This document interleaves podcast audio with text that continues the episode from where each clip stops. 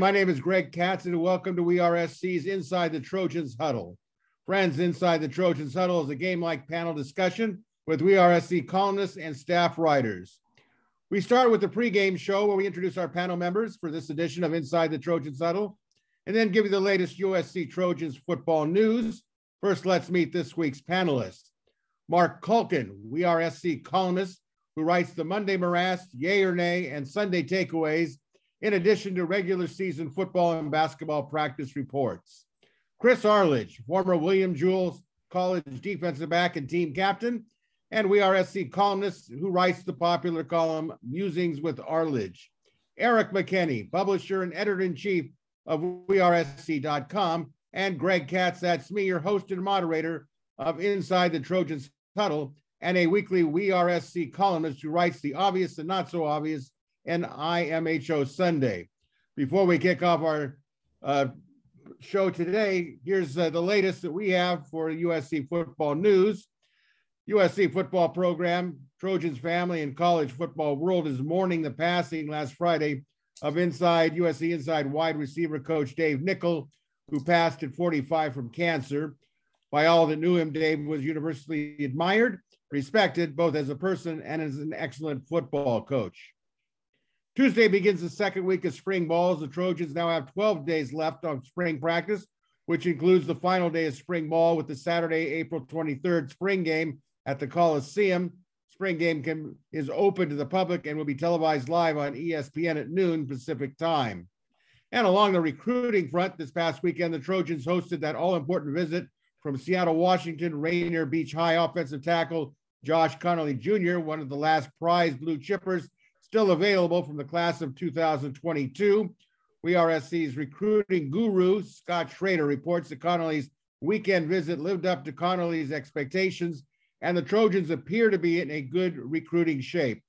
FYI, Schrader will be at Rainier Beach High for Conerly's huge announcement, which will take place on April 3rd. And Conerly was one of a number of high profile recruits that visited campus this past weekend, which also included class of 2023 San Diego running back Roderick Robinson II, Florida offensive tackle Lucas Simmons, Texas offensive tackle Terrence Green, Louisiana star linebacker Tackett Curtis, and Louisiana corner Curley Reed. And last week, head coach Lincoln Riley indicated that he may look to add a third quarterback since he currently has just two scholarship quarterbacks, Caleb Williams and Miller Moss, available this spring.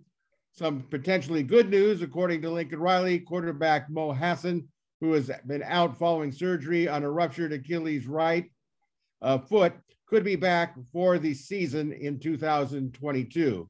Also, last week, uh, head coach Lincoln Riley indicated that he also expects to add more transfers, that number in double digits. Last week, offensive tackle Ty Buchanan entered the transfer portal, making him the 20th scholarship player to enter the portal. And after entering the portal and then returning to Troy, walk on place kicker Alex Stadthaus was awarded a full scholarship and is the lead candidate to win the 2022 kicking job. And finally, friends, we are SC's Inside the Trojans Huddle. Greatly appreciate your viewer and listenership. We appreciate and encourage those of you watching on sites uh, such as YouTube and others to uh, push the like button. It's greatly appreciated and it's free. All right, it's time for the first quarter, the opening kickoff. So, panel, here is your question. From what you saw or information gathered, how would you best describe the first week of spring ball? Are things as good or as bad as they sound? Your takeaways, our leadoff hitter, as always, Marc Kulkin. Yeah, um, you know, they're stretching really well. They're putting out a lot of effort. Um, that's what we're seeing in those first 20 minutes or so that's we've got a lot of good angles to see them stretch and, and condition and get a little bit of skill group work, you know, whether they're throwing the ball 5, 10, 15 yards, offensive line, you know, pushing and shoving against each other. Um, just that, you know, basic surface stuff is all we get to see. Now, if, and Erik was there with me, if we listen to what the coaches say, um, USC will be lucky to be an underdog against Rice when they kick off uh, when the season begins. Uh, Brian Odom and Alex Grinch, in particular, mince no words. I mean, there's a lot of work to be done, according to them. So we'll take them at their word that, you know, after their first three spring practices, um, they're happy with the effort they're getting. They like the vibe, according to Coach Riley, but there's a lot of work to be done, including learning how to tie shoes. So, uh, you know, I, I think this week we'll get hopefully get some more feedback, some more insight. Um, I, I, know this past Saturday were full pads. Uh, I got a little bit of you know feedback from from a couple people saying that the defense was actually giving the offense some problems, and you know there were some interceptions thrown. So who knows? Maybe the defense isn't as bad as the coaches made it out to be. Marc, just for our viewers and listeners, uh, when they when you talk, and I think you've reported it that there is a more openness for the media mm-hmm. to wander around the field. What yeah. what does that actually mean? So, if anyone was around, and I, am just going to use it as a reference point, when Pete Carroll was coaching, um, the media was always able to walk up and down the, uh, I guess you would call that what the the east sideline fence of Howard Jones, and then you have that that no man's land that separates Howard Jones Field from Brian Kennedy. So we actually have all that access right now where we can move around, take better photos, better video, kind of give us a better view of what's going on with the different position groups, as opposed to last year. Um, you know, they had us what we call the penalty box area, where you're kind of just in this little roped off area, and you, we were in there longer, and you got to see more. Uh, but now you kind of, we, from our perspective, you can see more. I guess is the best way to describe it. Erik can probably elaborate on that a little bit more we'll get we'll get to Erik here in a second. Chris, from what you have seen, I'm sure you have looked. Okay. Did I? I'm sorry, Marc. Did, did, you want to add something else? No, I was just trying to hand it off to, to support your question, so we can come back to him. Sorry, Erik, you're nobody. no, he's somebody. All right, Chris. From what you gathered, videos and stuff, what was your overall takeaway from, from what you could gather? I don't know. I mean, how's the uh, how's the movie I never saw or the dinner party I never attended? I, I don't know. I mean, here's the thing about I do think, contrary to what Marc Kulkin is uh, is telling us, I do think we're going to get the the shoe tying thing figured out. I mean, I think we're going to be on top of that. It's not Arizona State; it's USC. We're going to get that part done. Um, here's the thing about spring practice: it's oftentimes hard to know. Even if you watch a spring game, it's tough to know, right? You're the, the guys the guys know the uh, they know the other team uh, the other side of the ball really well. They they go up against each other all the time. If the offensive line has a great day you don't know whether that's because the offensive line is great or the defensive line is weak. What you can usually tell by watching practice you can see some guys flash right? I mean you could tell early on that reggie bush was special. Uh, you could tell you could tell last year that uh, Drake London was going to catch a lot of balls because you have some guys that just stand out. But without being able to actually see practice, we can't even get that. The other thing is, what we do get, we get these bits and pieces. Um, sounds like they're practicing at a very quick tempo. That's great. Doesn't necessarily mean it's going to be a Pete Carroll practice just because it's fast. Um, but that sounds good. Uh, and then you get bits and pieces of things that happened. Caleb Williams apparently throwing some interceptions. I don't know what to make of that. Are these tipped balls? Are they bad routes? Or is it Caleb Williams working on some things um, that uh, that would lead to him throwing some picks, uh, throwing balls that he may not throw in a, in a game? I mean, Caleb Williams is probably secure enough in his position that uh, that he can afford to do that. And and that's the thing to that's the thing to think about a little bit with practice. That um, that sometimes in practice uh, you should be working on things you're bad at uh, you should be you should be stretching things to see what you can accomplish. I never could afford to do that in practice because I was five eight and I wasn't very fast. Coaches were always looking for a reason to get me off the field, and I couldn't afford to give them one in practice. But Caleb Williams can afford to. He can, and so all that's a long-winded way of saying I have no idea what's going on out there, and I'm not sure anybody else does either.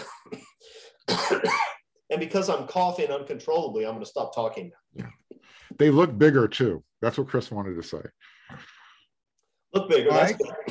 uh, Erik, you've been down there. Are they bigger? What is your takeaways? Uh, yeah, my takeaway that there just aren't really any surprises i think at this point coming into it when, when, the coaching staff comes in and just starts talking about we need we need to absolutely overhaul this roster they're not going to show up the first day of spring ball and say oh my gosh we look great this is amazing everything's set like that there was going to be tough love from them there was going to be we've got a long way to go we've got to get this figured out you know we, we've got to take this all the way to fall camp and we'll see what we look like then. So so in terms of what the coaches have said and talked about, we need to work on this and, and we need to do this. Uh, no surprises. Also, no surprises that we're hearing from plenty of people who, you know, recruits who have kind of seen it or, or people involved that it feels different. That when when Lincoln Riley came in, again, the sense was this program is going to look different and operate differently than it has before he got there and, and what we've seen over the last, I don't know, five to, to 10 years um, with USC. And that's something that we've heard a lot of too. Practice feels different. It feels like some of these big time programs, and these are from people who have experienced seeing both things. We're three practices in. Uh, this is not something where you've established, you know, years and years of this. And I think a lot of people kind of have hope that it would be that. So that I think there's that lens that you're looking at, you know, at, at it through also. Uh, as far as I can tell, the biggest difference um, in, in kind of this spring to springs that we've seen before, there's less time stretching the the 20 minutes that we get there boy we we see a lot of football. We saw see a lot of individual stuff and, and a lot of uh, drills going on rather than kind of slow walking into stretching and and that sort of thing. And then the uh the, the padded helmets. We had not we've not seen that before. And, and that's kind of uh a funny look with some of the smaller guys where, where you've got like the, the big helmets and then the bigger pads on top of it. But but i do think that that's part of the overall kind of reimagining the program i think it's partly just kind of health and safety stuff and it, it's also i think hey, we're gonna, you know, it, yes, it's just helmets, but we're gonna ding a little bit and and you know do that kind of stuff and and push things. Um, so again, I, I I don't think there's a, a lot of surprises coming in. I think at this point, again, through three practices, you're kind of check, check, check. Everyone's out there, everyone's going. Not a ton of guys on the sideline watching uh, at this point, and and yeah, you hear a lot about kind of tempo, tempo and fast pace and speed and, and all that. Just, just the buzzwords that, that you'd expect and, and want to hear um, early on in spring. Well, you know, it's amazing. Uh, even though you don't get to see what I consider the meat of the practice, which would be 11 on 11, uh, which is important. And I thought Chris brought up an excellent point. Uh, you don't know if those interceptions were uh, patterns. You don't know whether they were deflections. I mean, that does make a difference. That's when the media I think if you're allowed to see it, is able to say he's really throwing the ball well. He just had some unfortunate passes that got broken up. But my takeaways were kind of uh, that, you know, it's all about credibility right now. Do you believe what you're being told? Uh, I think in the latter part of Clay Helton's uh, tenure, the last three, four years, maybe even more, anything he said, I had I took with a grain of salt because we had seen in the past that it just wasn't true. Know, we're going to be physical, and they weren't. We're going to be disciplined, and they weren't.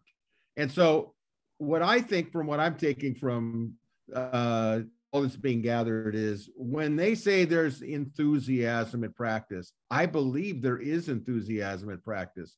When they say that the, the players are really attentive, they're really listening, uh, I believe it. I believe when I read uh, Scott Schrader's reports on recruiting when recruits say practice is different, especially for those players who have been coming to USC for the last maybe two or three years as on unofficial visits or coming up with their coaches. When I see that, you know, a lot of those guys, they do not filter what they say. They, which is uh, really a blessing for all of us because when they say they really want to win, I believe it. They really want to win. And, uh, you know, the fact of the matter is, is I think that Lincoln Riley, and I'm going to write about this on Sunday, uh, he has lived up all the money that they're paying him right now. He is changing the face of the program, the attitude, the culture, uh, everything that he says he would do, he is doing. It's not the same as when Clay Helton said he was going to do something. you grew to believe you're not doing that. You've never done that. You, you know, why would we believe you? So I took that as, as a takeaway. Um, you know, I think one of the things that uh, the media can notice uh, when they're uh, in individual drills is maybe you can pick off who the starting offensive line might be.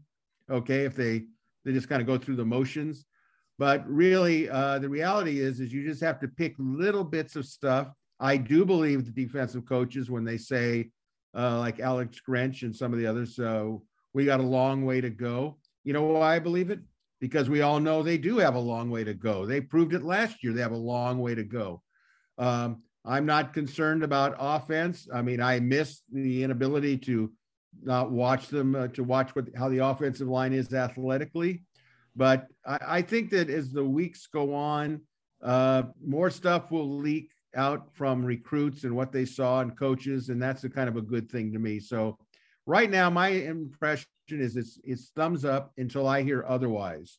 Now, let's go on to uh, this whole situation, I think Lincoln Riley really is laying the uh, pattern for another storm. So we'll start the second quarter with the Lincoln Riley comment that he expects double digit transfers after the completion of spring ball.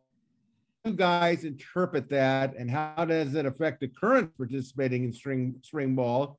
And do you expect Riley's comments on double digits to really become a reality? Erik McKinney, your answers, please. Yeah, and that's kind of what the what I, I think we talked about this um, a month or two ago, and and that was my thought is they they still have a bunch of room to bring guys in just based on kind of how things fell and, and scholarship numbers are always interesting. I, I mean, we we heard Alex Stadthaus, yeah, I got you know, put on scholarship, and, and that's a reason why he came back the coaches never want to say exactly yes we have this many guys on scholarship and we have this many spots and we're going to take this many things and they, they don't like to kind of pin themselves to that. So uh, when you're trying to guess kind of how many are available you, you can get pretty close and usc has a, a chunk of of scholarships still available. They had a very small 2020 class. They're able to kind of roll the 2021 early enrollees back against that. They can enroll uh, they, they can roll a bunch of these early 2022 guys uh, back against the 2021 class. So you're always sort of juggling that kind of thing.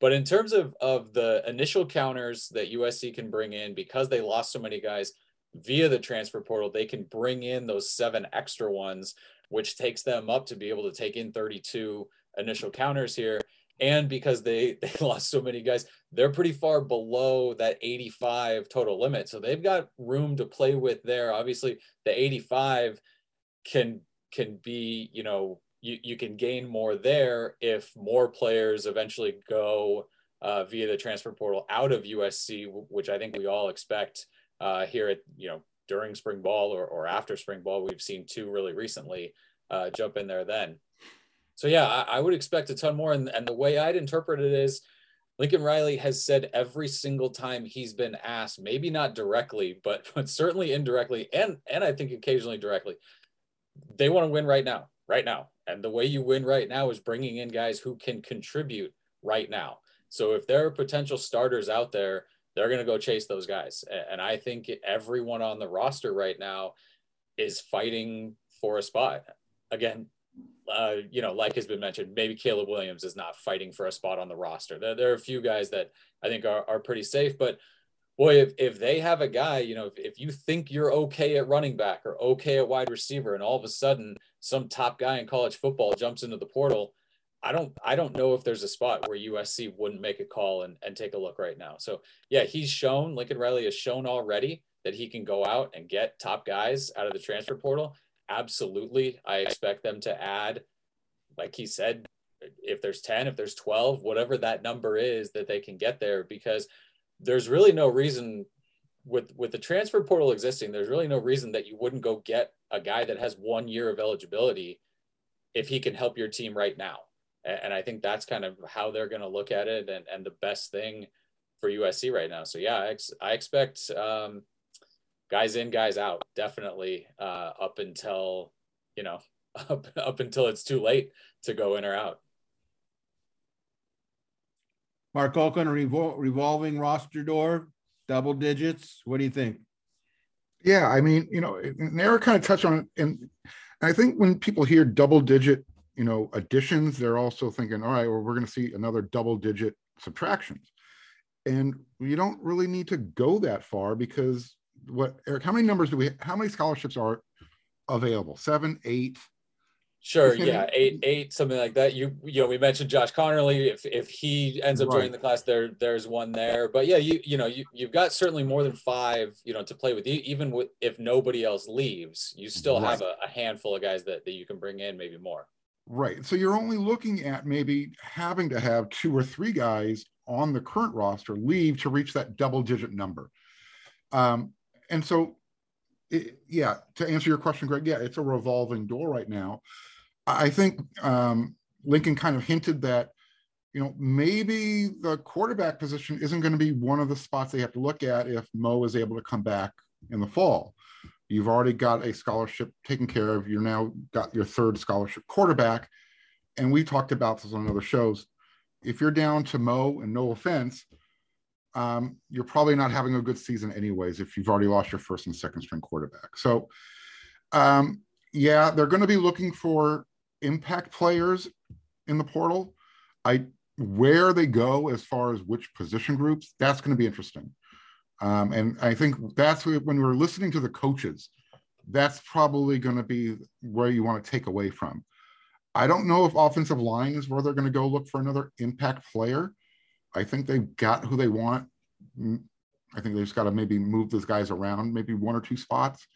Defensive line and linebacker is where you're going to see a real um, who's out there and who can we plug in right now. Chris, I'm going to ask you a question, and then I'm going to ask the panel a, a further follow-up question on this question. But as a person who played college football, okay, if you are playing for Lincoln Riley and you are playing in spring ball right now, and you hear double digits are coming in, how does that affect you emotionally in terms of do you feel like you're in limbo? How do you how do you go about it? How do you treat it? Well, I think it depends where you are on the depth chart. Um, there are some guys that are safe. I don't think I don't think Tuli's looking over his shoulder, right? But I think there are a lot of guys on that roster who probably are. What they're hearing from their coach is, I'm not satisfied with the talent level of the team, and maybe I'm not satisfied with the work ethic of the guys in this program because that's the other side of it, right? If you if you hear from the coach, Lincoln Riley comes in at the end of last year. He watches a game where a bunch of USC guys didn't even bother to go to the game. He's watching a program that had been, let's be honest, on the whole, lazy for years. And I think Lincoln Riley's looking at that and he's saying, if I want to change the culture of this place, I got to light a fire under my guys. I, I need guys who want to play, and I need guys who want to play Monday through Friday, not just on Saturdays. And so I think when he's talking about double digits, I think he means it. We'll talk about that in a second. But I think even on top of that, I don't think Lincoln Riley didn't say, look, we still have eight rock we still have eight scholarships open. I can still bring in quite a few guys. That's not what he says. Because and I think there's a reason he doesn't say it that way, because he wants the guys in this roster to realize if you want to play football at USC, you've got to really want to play football at USC and you've got to bust your butt every day. You got to be in the weight room. You got to be doing things right. Because I don't want guys who won't. And I think he's sending a message to the team. I'm guessing a lot of the guys will get it. And the guys who are concerned they'll be left behind will probably leave. And, and those guys should leave. The other thing is, he needs more guys. He has a roster offensively that I think could probably be the best offense in the conference. Uh, you know, in Lincoln Riley's system with Caleb Williams, uh, enough experience up front. You have some pretty good players that uh, that you brought in at the skill positions. That's going to be a good offense if Caleb Williams stays healthy. But defensively, you do not have a roster right now that can get you to 10 and 2. You don't. He, he needs to bring in four, five, or six guys in the front seven to have uh, to go too deep with guys who can play in the defensive line and have guys at linebacker that we trust can can do something. We'll talk about that in a minute, but I don't think he has that right now, and he knows he doesn't have that right now. So yeah, he's going to bring in some guys because he has to. he can't afford to go eight and four and have the momentum slip away. Right now, the college football wor- uh, world looks at USC as a as a slumbering giant that's been awoken. That's what they think. That's what recruits think. If he goes eight and four and looks like crap next year, that's not going to help the cause. He needs to win 10 games. And to do that, he needs to get much better up front defensively. So, yeah, I think he's going to be, be bringing in a ton of guys up front in the front seven, and he has to. Let me ask you guys a, a, question. It actually it could be in for another show, but since let's touch on this, does ball change the way it has normally been? In other words, with this idea that I get transfers before spring ball, I lose players during spring ball after the depth chart, if they're even going to have one. And I'm going to get new players coming in who aren't going to know the system until the fall. Is spring ball going to evolve into something different than what we've seen before? Erik, what do you think?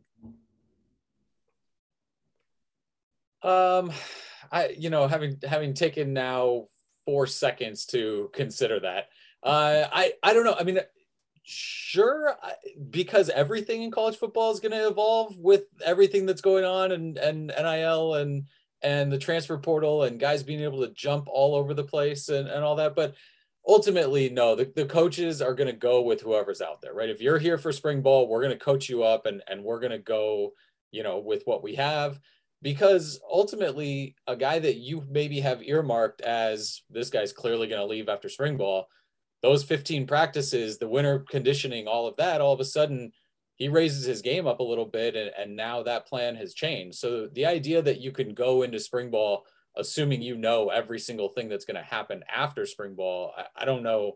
I, I, don't ever see a, a, point where you're getting to that. And, and I think that guys who come in in the summer, I mean, it used to be every single true freshman would land in the summer, and every year we had true freshmen, you know, doing something.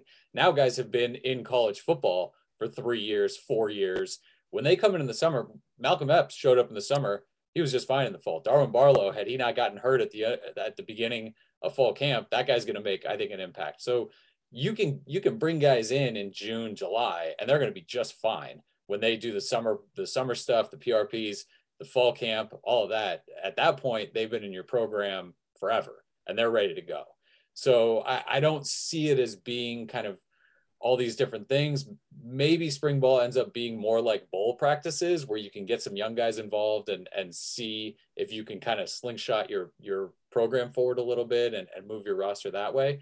Uh, but no, you're, you're going to go with what you have and, and you're going to wake up every day knowing, hey, we might add a new guy to our to our roster today. Some guy might jump in the portal today. We're going to be ready to go.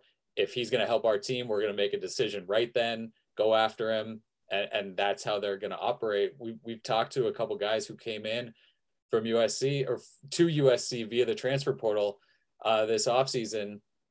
Yeah, it was. I heard from USC immediately when I got into the transfer portal. That I mean, that that's kind of how how fast things can change. All of a sudden, Travis Dye is available, and hey, you're not as worried about losing Keaontay Ingram in the offseason because you know, or, or losing him early because now you can go get a guy like like Travis Dye. So uh, I, you know, I guess I, I don't know exactly how every single coach thought about spring ball, you know, as, as they went into it. Um, but I, I don't see like a massive change just specifically for that, because again, you're, you're, you're just putting your roster together on the fly as you go and, and you're coaching the guys that are there. All right, Mr. Kulkin, is it going to evolve? You've had more than four seconds to think about. Yeah, I've had I've had a big, a big answer there. I, I put Erik on the spot because I knew he could handle it. No, I appreciate Erik keep fouling it off, man. I was able to, to line it up now. So um, I actually think this is part of the evolution. Uh, we, you know, I've talked about this in the past. Early signing period is your high school signing period. Your late signing period is, you know, you're you're filling in the blanks, hitting the transfer portal hard, getting those last few elite guys who who, who need to run it up to the last minute. Some like a Josh Conerly might take a little bit longer to sign. And then spring camp is going to be iron sharpens iron. All right, now I know where the holes are, and I can go out now to hit the free agent market and really complete that unique roster to that national championship level. So I do think it's going to take a little bit of time yeah, this is part of the evolution process. All right, Chris, I've given you a chance to rest your golden throat. Uh, are you ready to pontificate and tell us, is there going to be an evolution of spring ball as we know it? What, where are we headed? Well, I think what's what what we're seeing is that you can bring in new players throughout the year in a way that maybe you couldn't have before. I don't think it's going to change the way coaches run spring ball. I mean, spring ball is still going to be an opportunity to um, to work on fundamentals, um, to implement the basics of your offense and defense, um, to build the right attitude, uh, you know, toughness, discipline. That's going to be that's going to be true regardless. So I don't think it changes what they do at practice. What does what does change is that in the old days, if you're the starter in spring ball, you know who the incoming recruiting class is. You probably figure, okay, none of the, none of those freshmen are going to beat me out, or maybe, eh, there may be a guy there that's a challenge, but I've got a couple of years on him. I'm going to have my spot. Now you don't know that anymore. You have no idea who's going to show up uh, for for fall camp, and um, as a result of that, you're probably not going to have a lot of complacency. And at, at a program like USC that has been complacency central for the last five or six years, that's probably a good thing. Well, I'll tell you what, it's going to be interesting to see it. If anyone's going to, give us the model of it, it's going to be Lincoln Riley because uh, he definitely understands what he's doing and why he's doing it. So uh, let's move on. It's halftime. Uh, panel, uh, this is an interesting uh, question. Um, I was talking with my cousin Steve, uh, who has been a long time USC uh, season ticket holder, and we got into the conversation of the large Coliseum video board. So I, in, in the course of the conversation, I said, you know, this would be a good question to ask you guys. Has the large Coliseum scoreboard, video board, become overbearing, uh, an electronic noise machine? And would you like to actually see the return of actual on the field yell leaders instead of video board yell leaders? Chris, what about you? What you what do you think? Um, I don't want any yell leaders. I don't want them on the video screen. I don't want them on the field. Um, I do want less noise coming out of the uh, of the screen. Look, the screens are great. You can see replay in a way that you know back in the 80s, 90s when you're going to the Coliseum, you you can't see. So that's fantastic. Um, but the commercials and and the and the music and the instructions to the fans, yeah, I, I've had enough of all that. I don't want it but I'd rather not go back to the days before we had the boards. I mean, if I if I have to take the boards and the nonsense, I guess I'd take the whole package. But I would rather I'd rather just have the board for uh, uh, for instant replays, and then in the old days, so they could put up uh, Clay Helton's picture so I could boo it. But um, uh, other than that, I don't have much use for it. well, let's ask this question then to uh, Erik. Do you have much use for it? And what changes would you like to see? Is the board overbearing to you? Your thoughts?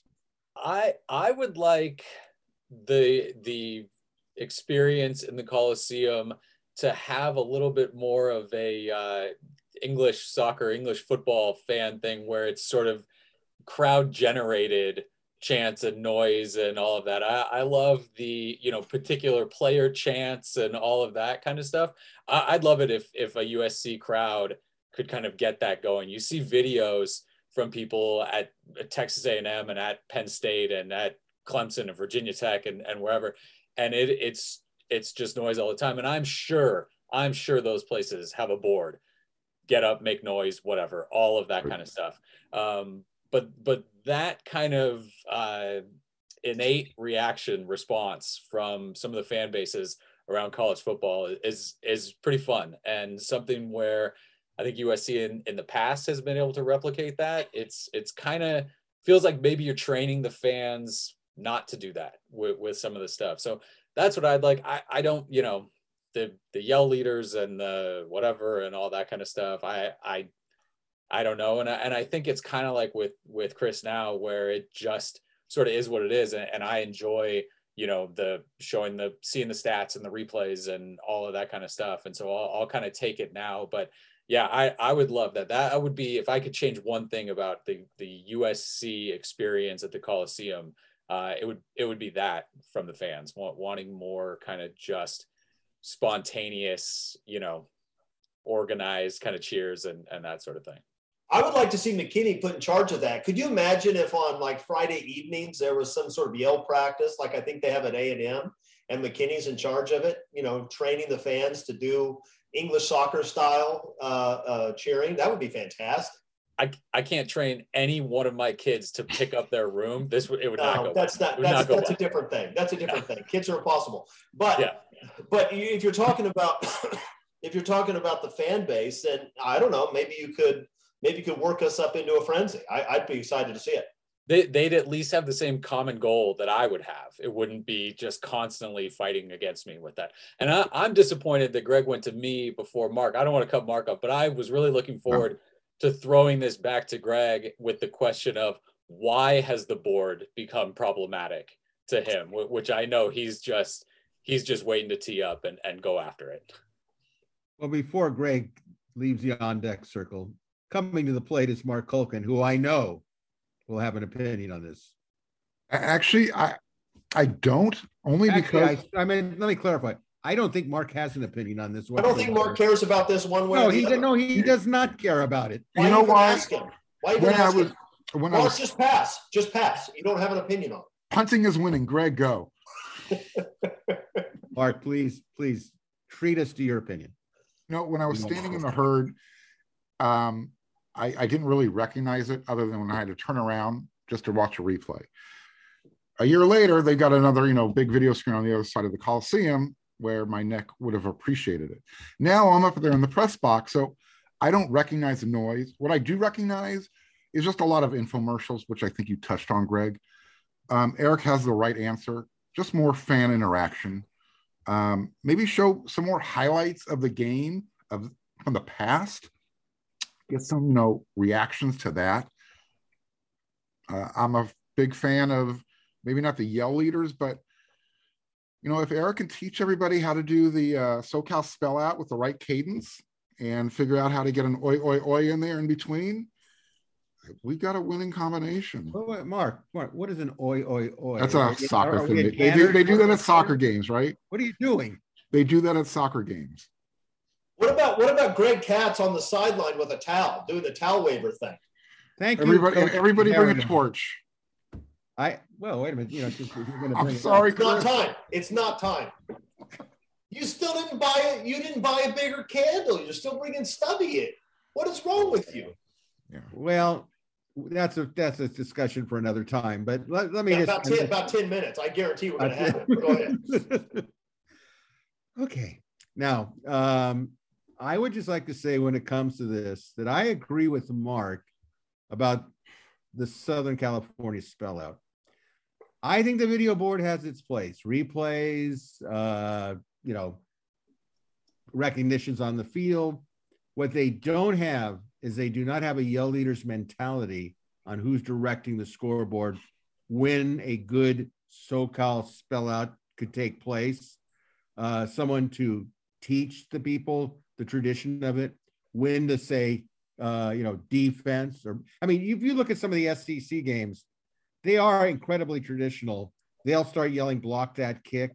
They'll, they'll, you know, they'll do some of the things that, you know, yell leaders can kind of guide the crowd. I miss that the crowd does not get guided. Yeah, they sometimes go, make some noise. Okay, fine. Thank you very much for that. Uh, you know, I, I think, you know, yelling out first down or yelling out defense. Uh, there are some things that if they got someone who has a football mind and understands the game with kind of melted with a, a cheerleader's mentality in selected spots, I think that it, it would be uh, make the scoreboard to better use, in my opinion. I'm sure that uh, Mike Bohn is not watching this telecast, or Brandon Sosa. No, maybe he's Sosa probably is watching this telecast. Um, but just food for thought. So uh, hopefully, uh, it does cause attention to the scoreboard. So with that in mind, let's move on. Uh, we want to remind everyone before we begin the second half, uh, you're watching or listening to WeAreSC.com's Inside the Trojans Huddle. This week's WeRSC panelists include Marc Kulkin, Chris Arledge, uh, Erik McKinney, and I am Greg Katz. We encourage you to check out wearesc.com, part of the On3 network, and become a subscriber to the best coverage of USC football and Trojans athletics. And as an added bonus for the curious, there is currently a special spring practice free WeAreSC seven day free trial and monthly or yearly discount options to view our exclusive On3 Plus content, which includes analysis, breaking stories, and data for USC football, basketball, and the balance of USC athletics. All right, we begin the second half and the kickoff, third quarter with this question. Gentlemen, name three offensive players that need to show the most spring improvement. Mark, who are they and why? Spring improvement? Okay. Um, I'm going to go with Malcolm Epps. I'm going to start there. He's really probably the one big wide receiver that they have returning um, that, you know, has some experience. Kyle Ford's another guy, but uh, everybody else is kind of in the same size, speed, race thing. So Malcolm Epps is one guy I love to see step up and, and be that, you know what, nobody's to be able to guard him you got third and four, third and short, whatever, go run a crossing pattern, get the first down, start the process over again. I'd love to see them define a role and, and have him be that guy, kind of like a Mike Williams. Um, I'd love to see Gary Bryant step up. I, I, think everybody anticipates him stepping up. This is, you know, he's the the guy probably returning with the most experience out of the group um, that can is ready to say, all right, Pittman's gone now everybody else is gone. It's my team. Um, after that, on the offense, I'm going to go on the offensive line and to say Brett Neilon. And, and it's not that he's been bad per se, but if I have supreme confidence that he's not going to get pushed back into the running back or pushed back into the quarterback at the point of contact, um, I feel a lot better with Caleb Williams or Miller Moss or whoever's back there running the show, um, running the offense efficiently. So, uh, Malcolm Epps, Gary Bryant, Brett Neilon in that in that All righty. Very good. Chris, your trio. We'll start with Caleb Williams, um, which is strange because he may be the best player on the team. But the truth is, he's only started nine games, and and he was a true freshman last year. Um, usually that jump from freshman to sophomore is a big one. Uh, Lincoln Riley was talking earlier about how much he still has to learn. If USC is going to uh, win the Pac 12 and compete for a playoff spot, maybe that's a little bit too ambitious, the latter. But if they're going to do that, it's because Caleb Williams is great. He's going to have to be great this year. So I would like to see him really up his game. I think he's going to be fantastic, but um, but he should be substantially better this year than last year. Uh, and then I'm going to go, I'm going to give you three names, and we need at least two of the three to step up uh, Monheim, Murphy, and Gibbs. Um, three big guys, all of whom have some talent. Uh, I think we need two of those three to turn out to be really good football players this coming year. Um, and, and I'm hopeful that will happen. Um, you know, if Gibbs continues to shed weight, uh, we'll see whether he can be a, a road grader uh, like we had with uh, John Drake or uh, Deuce Lutui. Um, uh, Monheim and Murphy are both guys who I think everybody's pretty excited about their future. Um, but their future probably needs to be this year. So I, I, we need two of those three to step up. All right, Erik, who's stepping up? What three do you need to see improvement from? Yeah, Chris is on the right track, and I'm upset that he went uh, before me. Um, Caleb Williams is absolutely one of my three, and I mine are kind of all along the lines of I'm fine if you've got 11 good players on offense or on defense. Uh, it, it's not good enough though. You you need elite guys. You you need the best in the country if you're going to be that good. You you can have kind of a, a C plus B minus somewhere if you've got some A pluses uh, at at different spots. And so for Caleb Williams to go to an A plus this year I think that's big. And so for me, he's he's definitely one of the three for this spring that you want to see take a step forward. And again, I, I'm not picking guys who are you know D minuses and I want I want them to go to a C plus. Like the, this is talking about good players that I want to be elite in, and that's why number two for me is Courtland Ford at left tackle. Again, a pretty good left tackle, fine. No, an elite left tackle to to help Caleb Williams to take this offense kind of to where it needs to go. I think that's important. I, I think for him to kind of establish himself as that big time left tackle we talked a lot about backup quarterbacks. I'd like to not see a backup quarterback for for a season. That that would be kind of nice to be able to keep your starter healthy uh, for for the length of an entire year. Uh, that'd be a new thing for for USC um, over the last couple years. So him there, and then I went with a, a, wide receiver too. Brendan Rice, when he showed up uh, at USC and walked out of the the tunnel, came out of came out of the McKay Center the first time, it, it was kind of a double take. That that's Brendan Rice. He is he is a big, good looking kid. I mean, it's his arms are, are just popping out. He looks kind of like a linebacker, maybe, maybe a rush end um, playing there. And, and he's a guy that kind of hear people in the program and other players buzzing about a, a little bit, just kind of what he's able to do. That size, strength, speed ratio. Uh, I don't think it's that easy to just say, oh, he could be Drake London because Drake London was that good. I think it's disrespectful to him to say another guy could could to, could come in and be that. But I don't think you're that good as an offense if you just have eight good, pretty good to good receivers. I, I think you need one, two, you know, maybe three, but but certainly one or two guys to be to be great, to be elite. And so uh, if it's if it's Brendan Rice, that's the guy I went with. If it's Gary Bryant Jr. taking that step, if it's Mario Williams taking that step, I think SC needs needs one of those wide receivers to take a big jump this spring and come out of spring where everyone knows, all right, that that's a guy, that's a guy, and it's not going to be a rotation of six, seven, eight guys, and hopefully, you know, three or four of them catch a bunch of passes every game. Hey, do you think Rice can handle the pressure of, uh, of, of following Drake London? I mean, is that is that a guy that's used to living in somebody's shadow and having to perform with big expectations? I never heard of him.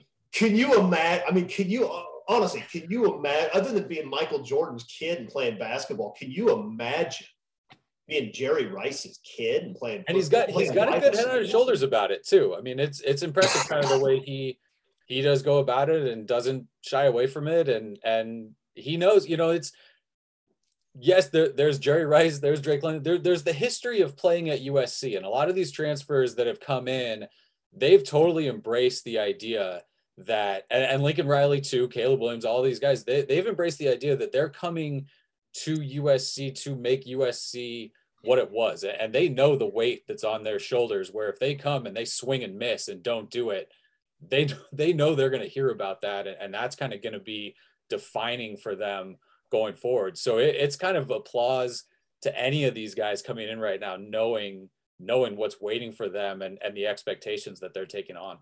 I, I asked brendan on tuesday last week if there was any intimidation you know on his part coming to usc you know just on what you were touching about there erik you know the players that were there before him not to mention he's jerry's kid and you know, now you've got to level up to the players that USC has recruited and put in the NFL, and you know, match your match your dad's name at the same time. So uh, he he answered it well. That you know, hey, I, I've played against these guys. I played against guys at those other schools, so he's not intimidated. He could be that guy. He already has that mindset, apparently. What uh, what I think was was interesting is we all mentioned the offensive line in some way, shape, or form. So um, that will help Caleb Williams get better, period. If the offensive line, any one of them, Courtland Ford or ones Chris rattled off, Brett, that'll help. That'll help Caleb get much, much better. All right. Well, I'm going to donate my my trio. Uh, some of you have already mentioned some of these names, so I won't uh, belabor the point. But Brett Neilon, I, I hope will have improvement. I think he works really hard. I think he's a great team player but he has had his challenges uh, in dealing with oversized uh, nose tackles. Uh, hopefully, the new training and conditioning thing will put him in a position where he he's able to not get bull rushed. Uh, hopefully, so. He's a good kid, a great kid, and I hope it does uh, help his development this spring. Uh, Miller Moss to me is important because, as Erik pointed out, the Trojans just can't seem to keep a quarterback healthy. I don't know who does through 12 games, but Moss has the double challenge of doing, uh, learning the new system, uh, being knowing he's being behind uh, Caleb Williams, uh, but also learning uh, not only just the system, but what Lincoln Riley wants, because I think the chances are great that he's going to see some action at some point. Uh, people can argue, well, the Pac 12 is as good as the SEC. Let me tell you something. If you get hit by a Pac 12 player and they get a shot at you, they can rearrange your molecules just like any other conference. Might be not overall athleticism uh, and maybe a little bit of physicality difference, obviously, from some of the other conferences.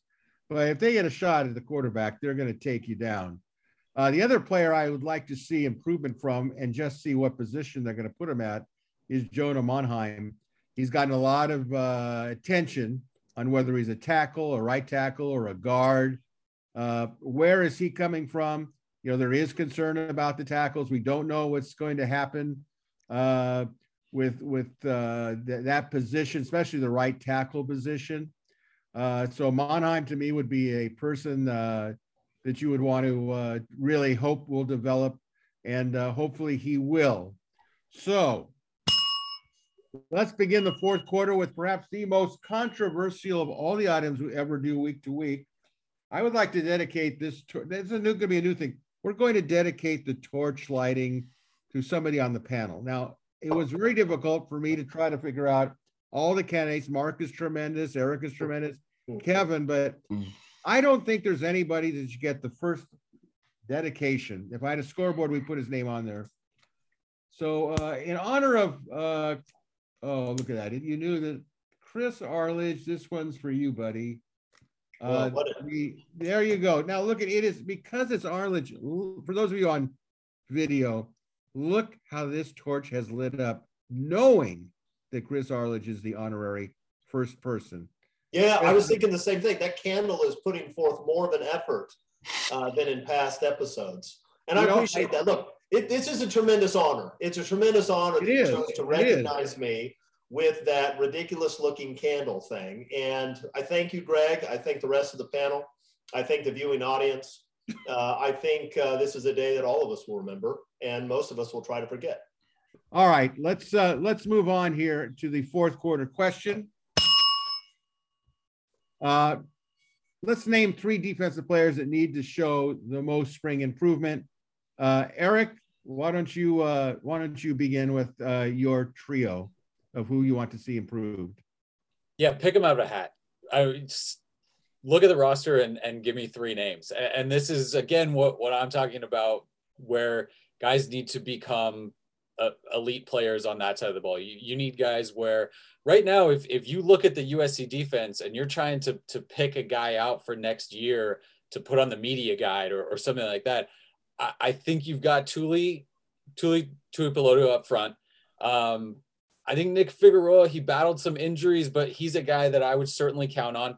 And then Calen Bullock's a guy that that showed you a lot last fall, but still was a true freshman, still made mistakes, ha- has proven nothing in terms of, yeah, this, you know, this guy's an all Pac 12 player and, and a, you know, three and out guy or, or that kind of thing. I, I think I'd bet on him, but that's that's kind of where you are for the whole defense right now. So so I think you could put everybody in there. For me, the guys that I went with, uh, Corey Foreman is, is a guy for me that I think needs to take a step for a, a bunch of different reasons. One, he's really talented and, and you want to get his full ability out on the field. Uh, and, and we're going to kind of see what his health allows him to do at some point. Lincoln Riley said, he expects him to be able to go at least by the end of spring.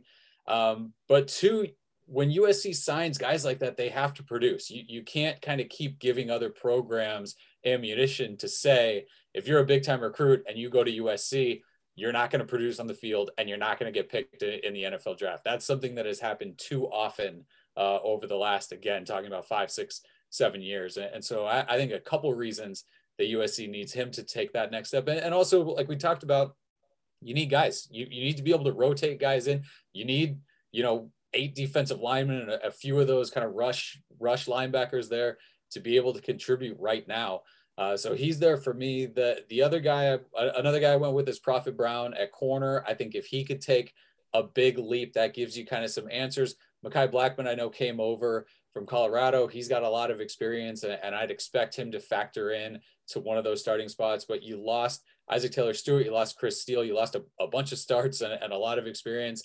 Uh, and so you need guys there. I think I, would probably put Josh Jackson in with Prophet Brown. Uh, again, we haven't seen Josh Jackson go fully uh, this spring yet in, in terms of his health. And then the the other guy I went with is defensive tackle, and I'll say all their names together. I mean, I'm talking Brandon Pili, uh, Stanley Taufo, uh, Jamar Sekona, Kobe Pepe, Tyrone Taleni, Earl Barquet, all of those guys. Make that one guy.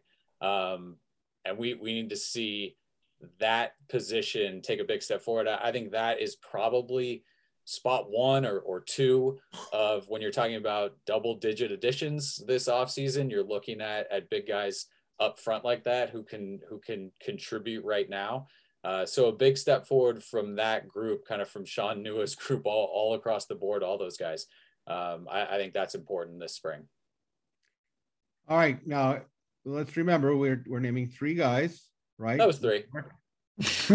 or three. There's three and then more than got, three, but he named, he named the entire the entire unit to start his answer. The entire unit. At one point, he, and then there was a point.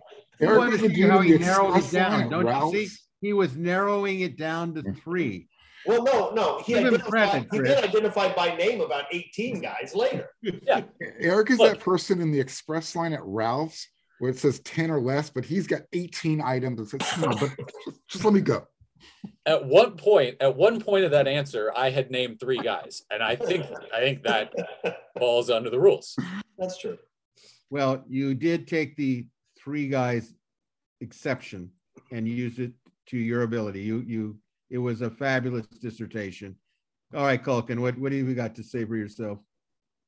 I, I think Erik answered it for all of us, but I used um, his. Three oh, oh don't skip, say skip for all. I also used Marc's Look three. at Chris is already. I'll tell you right now, he didn't answer it for me. Don't try to don't try to do that to me, Kulkin. Okay, I'm going to go with Chris, I'm going to go with Erik's first three names out of that he mentioned, because right now um, and then I'm going to add Corey Foreman since we're taking liberties here.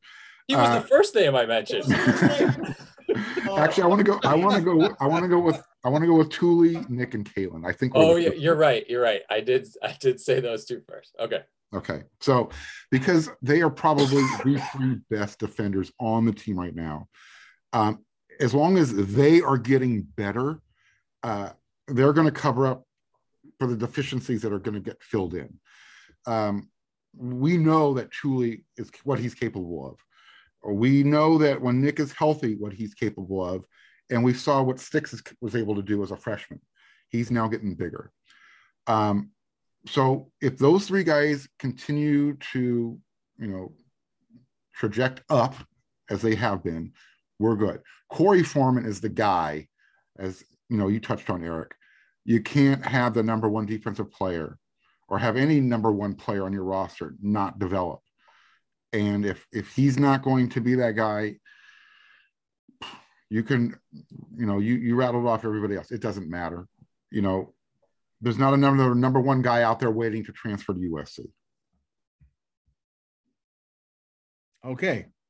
Now, Chris, would you like to respond now to three guys? I had another guy actually. I'm going to jump in. I, I, had six or seven more guys I wanted to, wanted to go with before Chris could talk. Go ahead. Once you name all the guys in the roster, then you'll take everybody. And, uh, I got walk-ons. We, we could hit. We could hit on some of those guys too. I mean, Kulkin already said. I'll just. I'm just going to name the same guys that Erik did, and I don't know how. It's hard to avoid that. I've been trying to rack my brain for guys that you didn't actually name. Uh, I'm going to start with one you did name because it's too important. Corey Foreman's the guy, right? I mean, when you have recruited as poorly along the defensive line as USC has over the last few years, and they've they, and they both in terms of, uh, of of numbers and in terms of the backgrounds of the guys they've landed, which doesn't mean that the guys they have on the roster aren't good. It means there aren't nearly enough of those guys, and the guys they have aren't proven. But when you've recruited poorly along the defensive line but then you land the number one guy, you got to get some production out of that guy. You can't. Pete Carroll could afford to have Whitney Lewis turn into Whitney Lewis. I don't think Lincoln Riley can afford to have Korey Foreman be the defensive Whitney Lewis. He can't. If Korey Foreman uh, plays the way he's capable of playing and becomes a terror off the edge, then with with him, with Tuli, with Nick Figueroa, you don't yet have great depth. you don't yet have great depth, but you have a pretty good foundation uh, that you can build on uh, with the with the guys that you'd like to see step forward and with the transfer uh, guys. So Korey Foreman has to do it. Uh, number two for me, Ralen Goforth. I don't think Lincoln Riley has any desire to start Goforth next year. I'm going to say it bluntly. I know he's running with the first team. I don't think he has any desire to do that. And I think he's going to do everything he can to find somebody to plug that other inside linebacker spot with Shane Lee. Okay. That being said, he doesn't have that guy yet. And Goforth has a lot of experience. What he doesn't have is a lot of production. I remember when he was recruited, this was a guy people talked about really has a nose for the football. He's a smart guy. He may not be the most gifted athletically, but this is a guy who makes plays. And I was thinking, well, maybe this is going to be a Matt Grootegoed type. Maybe he's that kind of player. Um, if he's going to be that type of player, we haven't seen it yet. He, if he wants to play, he needs to step forward significantly. I bet he knows that. I mean, he probably doesn't listen to this program. If he does, he might be a little bit offended by what I'm saying, but he probably knows I'm right.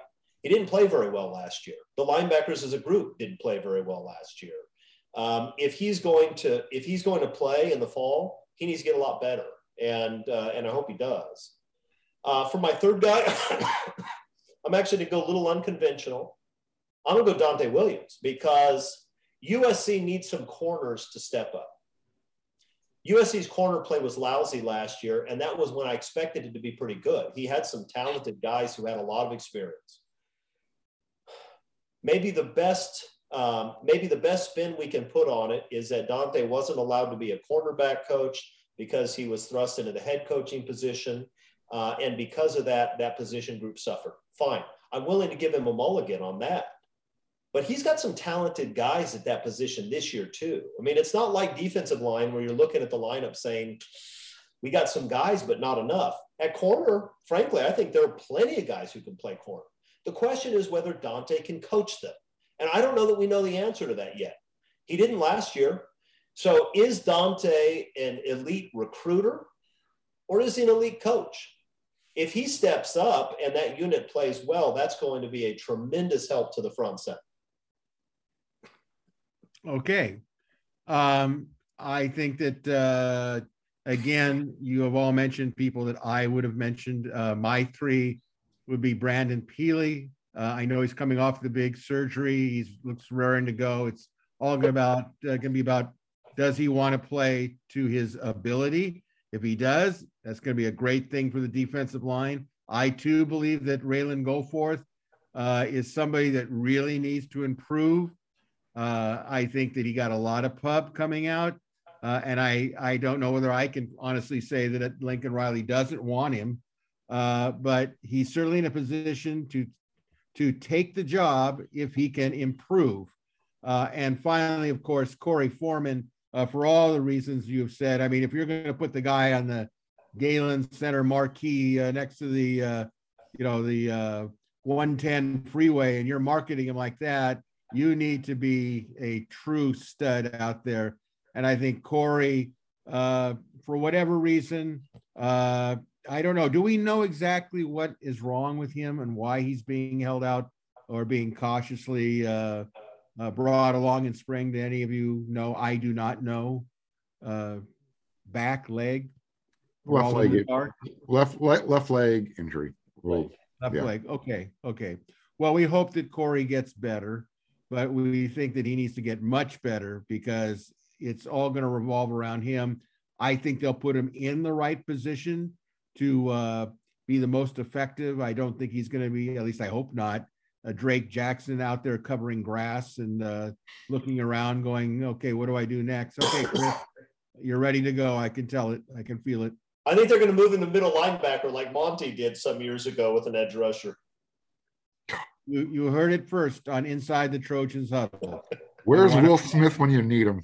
What's that? Walk, where's Will Smith when you need him walking up to Chris and just slapping him? You know, that was a good segue, Marc. You know, I could say actually Erik is sitting like, uh, did I just hear what he said? We, WeAreSC All right. does not. WeAreSC does not condone violence, kids. And no, we do not do that. Absolutely, we do not do that. We Marc What? Logan will probably be suspended for next week's program as a result of this. At least he will be if I have any say. Love Well- will make you do crazy things, Chris. All right, let's move on. We're in overtime. All right. If you could go back in time, either before you were born or already on the planet, what USC game, either home or away, would you like to watch or relive again in person? Chris, what is your dream scenario if you could go back in time?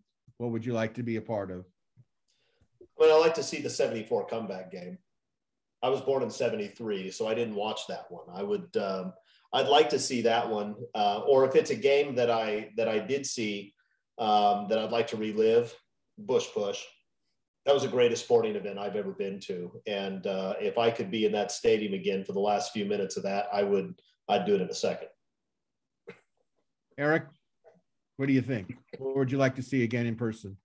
Yeah, those those are some uh, pretty good ones. And the 74 USC Notre Dame talking about games that, that I did not see. Yeah, that that's right at the top of the list.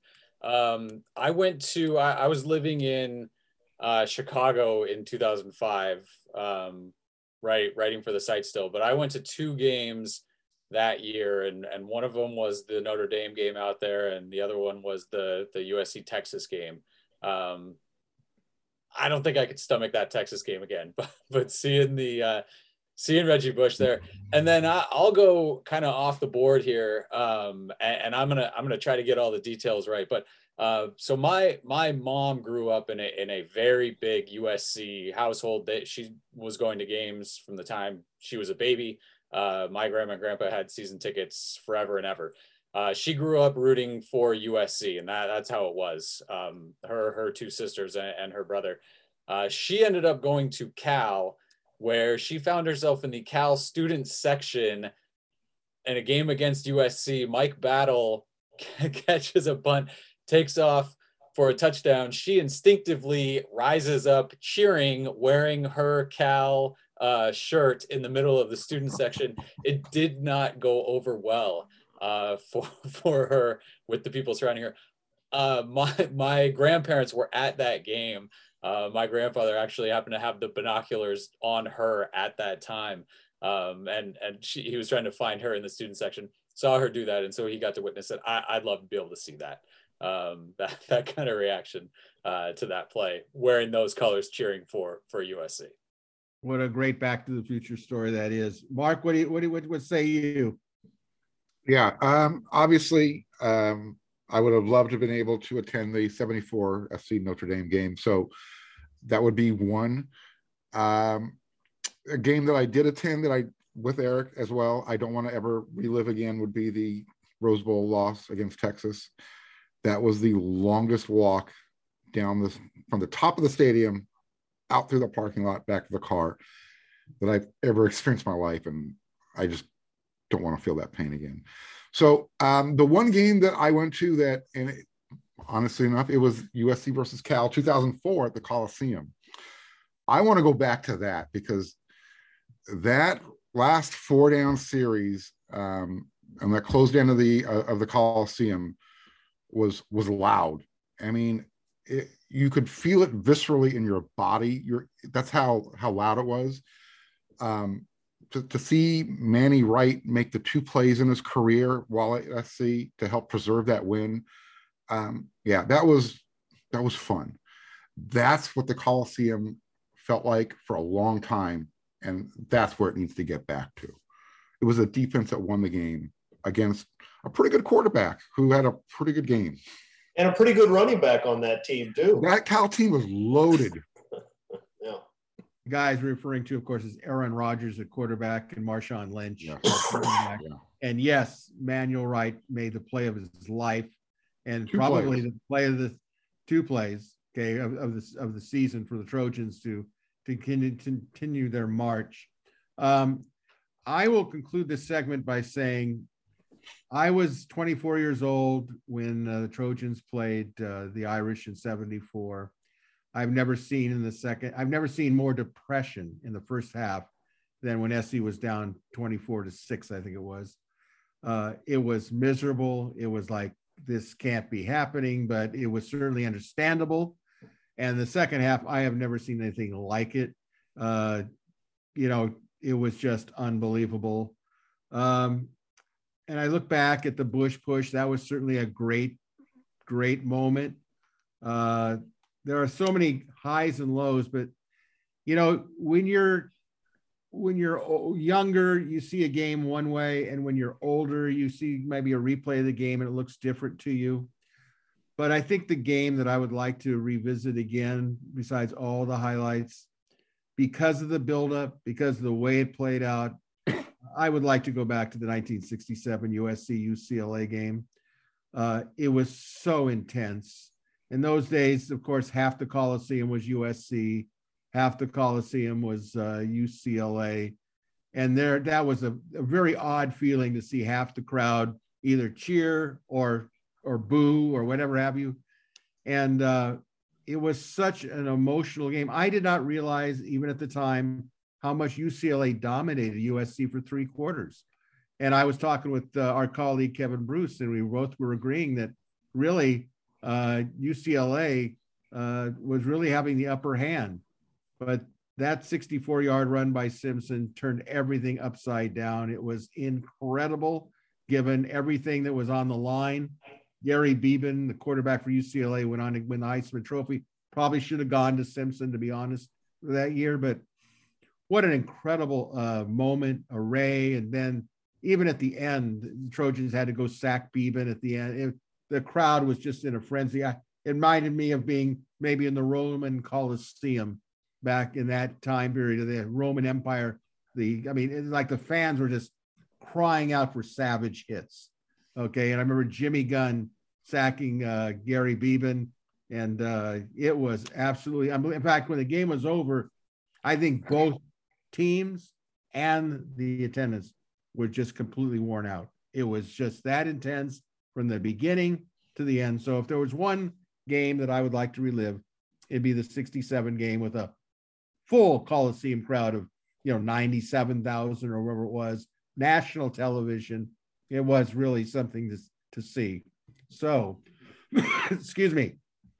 So that wraps it up, folks, for this edition of Inside the Trojan Huddle. Reminder the next week we'll continue our weekly review of spring ball as well as related college football topics. So until then, a big thank you to this week's panel, the great Marc Kulkin, the great Chris Arledge, and the great Erik McKinney. And a special thank you to all of you for watching or listening to Inside the Trojan Huddle. Until next week, this is your host, Greg Katz, reminding you all to fight on, everybody.